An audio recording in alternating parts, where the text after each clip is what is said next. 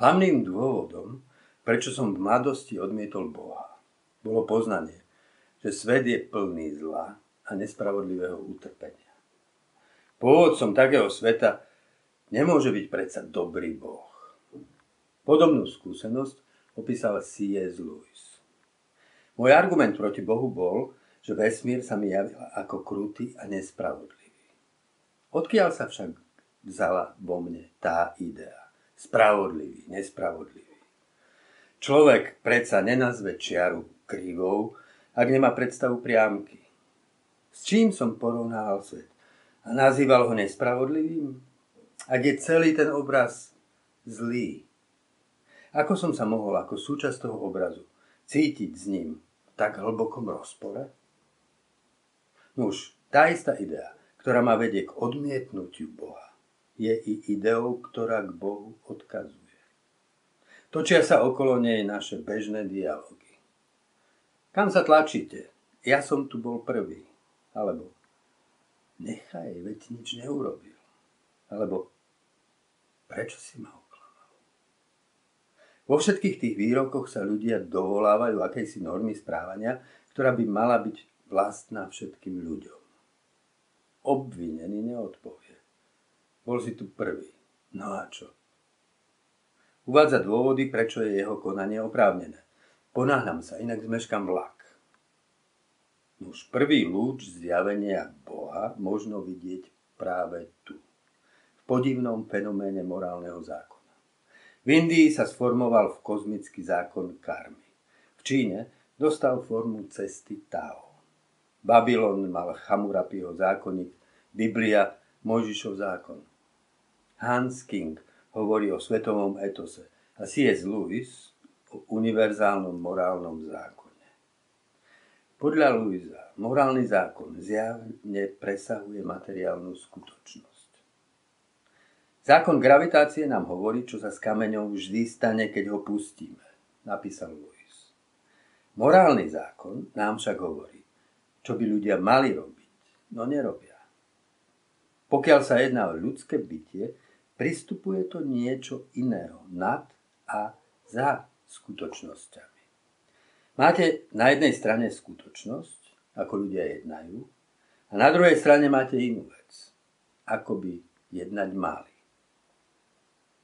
V ríši prírody vládne právo silnejšieho. V ríši ľudí však násilie silných vyvoláva túžbu pomstiť sa.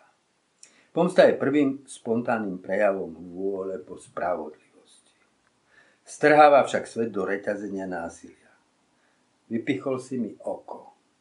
Ja ti vypichnem dve. Prvým vyrovnám, čo si mi vzal. Druhým ťa potrestám za tvoje násilie. Pomsta vyvoláva pomstu a stupňuje zlo. Tu sa vynára nad človekom zákon. Oko za oko, zub za zub. Oproti subjektívnej vôli k pomste nad osobný horizont. Zákon je nad všetkými. Pre všetkých platí rovnako. Nie je ani môj, ani tvoj, ani náš, ani ich. Je Boží. Zákon bol v starobilých civilizáciách ustanovený v mene Boha. Každý bol však kultúrne podmienený. Svojimi ustanoveniami tak konzervoval aj nespravodlivé patriarchálne či otrokárske vzťahy. Svoju platnosť presadzoval cez inštitúcie legalizovaného násilia. Evangelium nám predklada zarážajúci príbeh. Boh sa tu zjavuje v konflikte bezmocného človeka, verného vnútornej pravde, s inštitúciou zastupujúcou zákon. Synedrium zastupuje Mojžišov zákon. Pilát rímske právo. Inštitúcia zastupujúca Boha a oproti nej Ježiš, vtelenie Boha. Čo sa stane, keď sa Boh vzdá moci a vydá sa do ruky inštitúcie, ktorá Boha zastupuje? Je popravený. Nikde sa hriešnosť človeka nevyjavuje jasnejšie než tu. Inštitúcia, ktorá má zjavovať spravodlivosť, sa sama stáva nástrojom nespravodlivosti. Človek ako reprezentant inštitúcie tu totiž prestáva byť sám za seba. Stráca kontakt so svojim svedomím. i so skutočnosťou Boha, ktoré svedomie osvetľuje. Zákon musí vniknúť hlbšie. Nezastupí ho žiadna inštitúcia, žiadny právny systém. Musí byť vpísaný do srdca človeka. Netýka sa iba vonkajšieho jednania. Týka sa najvnútornejších postojov srdca. V srdci sa rodí vražda, zrada i nevera, učí nás Ježiš. Morálny zákon nemožno premeniť na súbor predpisov. Iba zvnútornený zákon sa stáva naozaj Božím. Do srdca ho môže vpísať iba láska k Bohu. Láska k láske samej. Láska k pravde samej. Iba taký zákon je univerzálny. Tu už nestojí pred imperatívmi zákona, vtlačený zvonku.